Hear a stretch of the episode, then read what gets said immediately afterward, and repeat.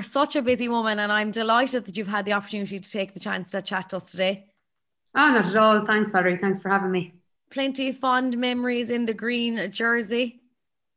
Yeah, plenty of fond memories. I suppose, you know, I, I retired in 2013. Um, going into that Grand Slam game, I knew I was hanging up the boots, not for a second thinking that I would be picking up the whistle in uh, in starting a referee a refereeing career as I as I have done. But um, no, I miss it. I miss my pals. Um, you know, the camaraderie and and the team that you you have around you and the support and um, yeah. But you know, I suppose now I'm in, I'm in a, a different cap on as as a, an official.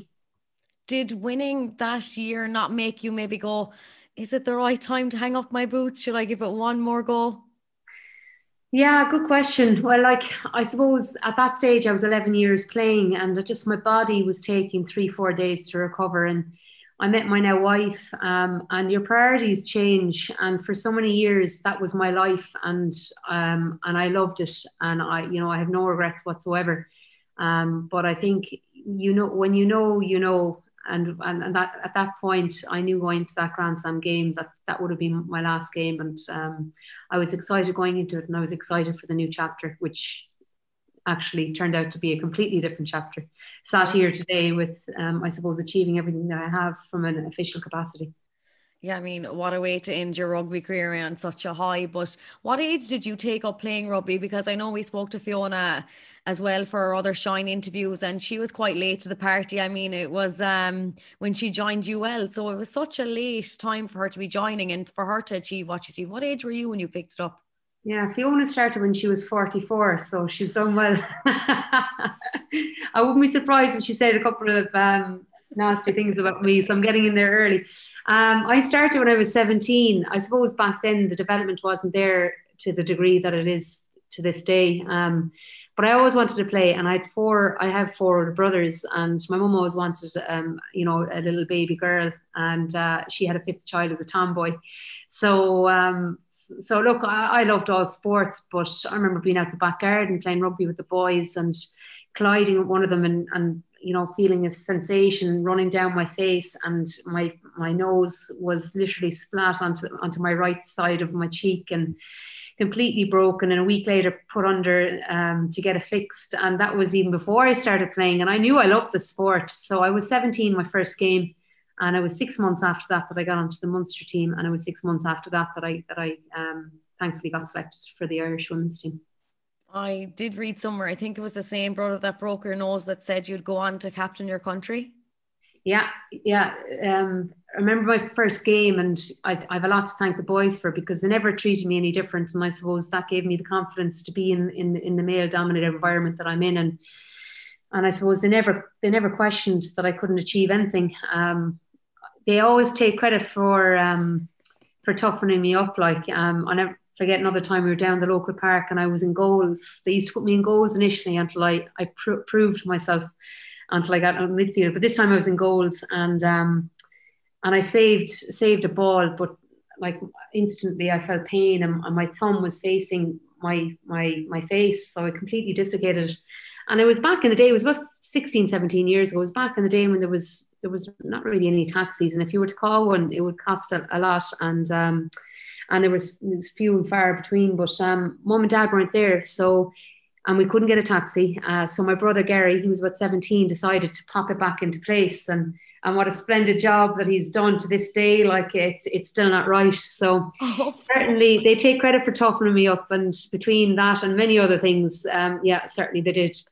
But, but when Dave went to that first game, he said to me, you know, you, after that game with Jody, do you know what? You'll play for Ireland, and not only that, will you, you're going to captain your side.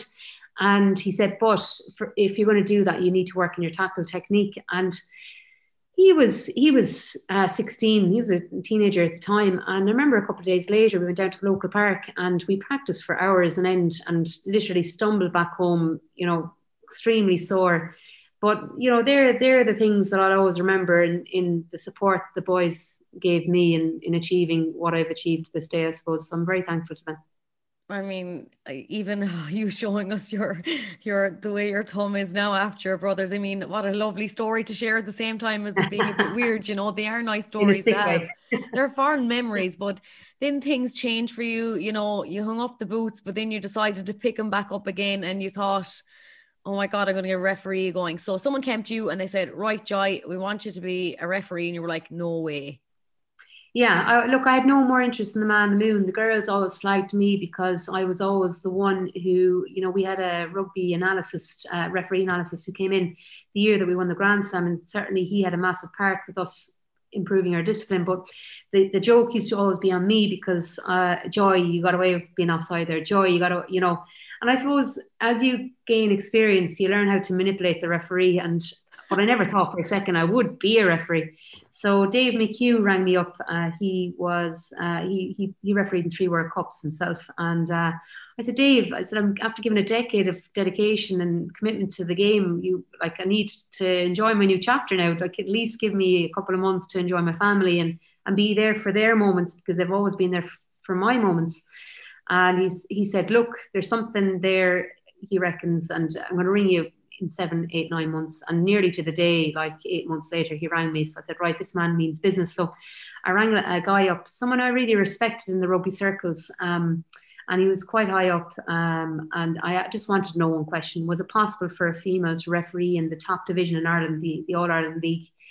The Garryowens, the Young Munsters, the Cork Cons, um, the Lansdownes, and he said, "Joy, not my lifetime." And this guy was in his mid fifties, so that was a pretty big statement. Um, so I said, we finished our conversation and put the phone down and picked it back up to Dave McHugh. And I said, yeah, I'm in.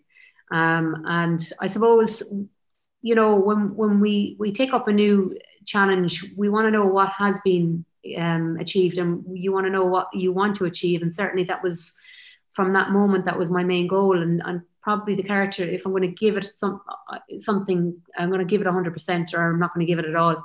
So at that moment, I suppose I committed to that. But I think also to the young listeners out there, I think it's important that we realize that we will, at some stage of our lives, if not, if it hasn't happened to this, you know, up to this point of, of their lives, that someone will tell you you can't or you won't be able to do something. And you can be one of two people. You can be the person who takes that advice for face value and, and I suppose lets that idea to the side and, and moves on to something else. Or you can be the type of person who, um, who has self belief and, and, does whatever they can do to achieve their goals. So, uh, just if someone doesn't agree with what you think that you want to achieve, doesn't mean you can't do it with a bit of luck as well.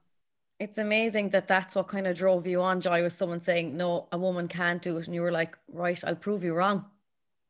Well, I didn't like, I won't, like, I wouldn't, I wouldn't say that I was 100% confident I achieved that, but certainly that was going to be my goal. And I was going to do everything I possibly could to achieve that goal. And I have refed in Pro 14 and in Europe and obviously the Women's World Cup, but I'm still very proud of that moment because um, of of the resilience, I suppose, that I, that I that I showed for myself. And when you went to ask this question, you obviously were a bit conscious of your gender, maybe heading into this role. Um, I, I wouldn't say I was overly confident that it was going to cause a massive barrier um, because I don't try. To, I don't want to make it a. Um, you know, I don't want to make it an issue. Um, sometimes if we over focus on things like that, then we make it, we make more of a deal than, than what's necessary. But it hasn't been all easy, Valerie. Like I remember going into a, a rugby club and being met by um, by the caretaker and asking where the change rooms, where the refs room was, and you know, surrounded by all the players chatting, ready just before going going into their change room, and uh, and he said, "Oh, a woman." After he looked me up and down and up, and all the boys staring, and I, I use humor. I think humor works well, and I just looked down. I said, "Well, the last time I checked anyway, yeah. And they all burst out laughing and he went puce, really red in the face, and he ran in to escort me to the change room. And on the way out that same day, as I was dressed to warm up, I was met by another club's person, um, an older man, and he said, Oh, you here to ref the thirds? And I said, No, no, I'm, I'm here to ref the firsts. He said, Oh, you, you sure you'll be able to keep up with the pace of play? And and I said, yeah, I'm sure I will. And instead of getting confrontational or, um, you know, take, I suppose, taking major offense by that, in a way, it's, it's lack of education. That that individual never saw a female refereeing in the middle, and I use that to motivate myself to be as prepared as possible to perform. And I suppose uh, share the message that it makes no difference of characteristics or um, or any characteristics, whether it's gender, religion, color, sexuality. It's just about a person in the middle doing a job to the to the standard necessary. And I think slowly but surely, I've um, I've I suppose I've shared that message, and, and I'm hoping to think that the groups that you know find it hard to see a female in in, in those environments is minimizing so much. Well, no, it's great to have someone like you. You said they need to be educated, and that's exactly what you're doing. And Joy, you're absolutely doing amazing. I think that everyone can speak uh, like so highly of you and all your achievements, and they seem to be getting bigger and better. And for you and your family, it must just be outrageous so far. The achievements. I mean, what's kind of been the highlight so far? Thanks, Valerie. Um, I so many like the Women's World Cup, the final. I played, played in two World Cups. I never got to get to a final as a player, but I got there as, as a referee. That was an amazing experience. My first Pro 14, that was another really unbelievable experience. Um, yeah, they, they, them two probably be up, up in the top, and maybe they're getting the referee of the year 2017. I actually didn't realize the magnitude of, of that award, and I thought I was only getting it as from a, a female category rather than an overall. And and my wife, Simona came with me, was in Monaco, it was amazing. Um, but, it, but it wasn't until afterwards and the reactions throughout the, throughout the world, and particularly from home, I think it's moments like those you, you see the support that you get from my my own um, city, Limerick, and um, and and province, and you know, I'm, I was blown away by the support, and I still am, to be honest and it's it's been great. It's been wonderful and it might encourage other young players to get involved as well. And i know you and your wife have some amazing news that you shared recently as well and you're expecting and that's a whole new journey to be a part of as well. another new chapter that we were prepared for not like me becoming a referee. Uh, yeah so I'm, I'm due in july so i'm not allowed obviously be in the middle or or be in the, the sideline just because if there's any clashes and just the safety and I'm glad. So I'm, I'm predominantly doing TMOing now and um, delighted to have been involved in the Men's Six Nations last weekend and I head to, to London now on Friday for the second one um, England Italy. So no I'm, I'm absolutely over the moon to be involved in in that respect um, but certainly yeah we, we can't wait for for another new chapter to begin it's absolutely brilliant. And I know a lot of people, you know, when it comes to their career and pregnancy, they might be afraid to do something like this because it might have an effect on this. But Joy, they seem to have, you know, said, right, we still want you. Let's put you in the TMO. I mean, they seem to have worked around you and you wanting to start a family, which is amazing. Well, uh, you know what? I was lucky because um, the the the TMO opportunity came in November when I was selected for the, the men's November internationals, and that was well before this this pregnancy announcement. I wasn't even pregnant, so um, I'm very thankful to the support the RFU provide me. Like it's it's endless, and um, and my colleagues, um, a couple of which Andy Brace and Johnny Lacey and George Clancy, all Limerick bound. Um, they, you know, they're great great friends, but brilliant supporters, and um, certainly have helped me progress throughout the years. So, and World Rugby, you know, I'm just I'm I've I've had a lot of support, and I suppose Valerie, the other I suppose important messages of people out there um, in positions and roles where they have power you know I think it's important to give females a chance because if if they don't provide those opportunities, you'll never know whether you know how how those individuals will do. And those who are ready and right for the job certainly should be given those opportunities. And thankfully, I I've been very lucky to be provided with with those supports and, and opportunities. Well, brilliant. And you're doing us all so proud in the positions that you're doing and the achievements that you've been achieving. But do you ever receive, um, you know, messages online for young girls saying, I'd love to be a referee. What can I do?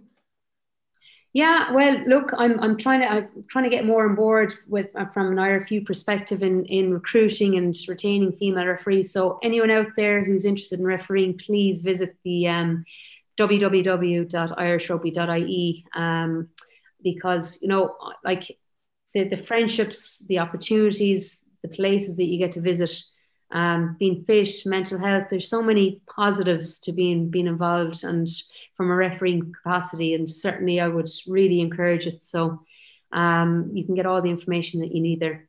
Brilliant. And before we let you go, we've kind of been gathering, you know, some words of wisdom, wisdom or inspiration for our young listeners or viewers for this today. And um, for you and all your amazing achievements, I mean, you must have loads, but if you can narrow it down to maybe something, some bit of inspiration for us out there. I have two, if I may. Great. Um, so you know the, the first couple of months that I started refing, I absolutely detested it, um, and I, I had to properly reflect on why I was about to give up. And Simona said to me, "Please, just give another three months." And instead of me giving it three months doing the same thing, I needed to understand why I wasn't enjoying it. And w- what I realized was I'd been refereed by seventy different international referees, and I went out in my first couple of games expecting to be just as good as them, those referees, and it's an unrealistic goal and it completely minimized my enjoyment as a result because I was making so many mistakes. And I suppose the message I'd love to share is mistakes making mistakes isn't a bad thing. In fact, it's it's a wonderful thing because if we don't make mistakes and if we don't understand the why, that's the most important thing, understanding why the mistake happened, well then we, we can't progress, develop and, and grow. And particularly to the young people, you're going to make mistakes in your life um, and don't fear them, just learn from them and, and grow. And the lastly, I'd love to share is every game that I'm involved with, I, I go out with um, the mentality of have no regrets. So whatever you put your mind to, do whatever you can to prepare to the most and come away knowing that you're proud of yourself for what you've done um, in preparing to achieve your goals and just have no regrets and enjoy.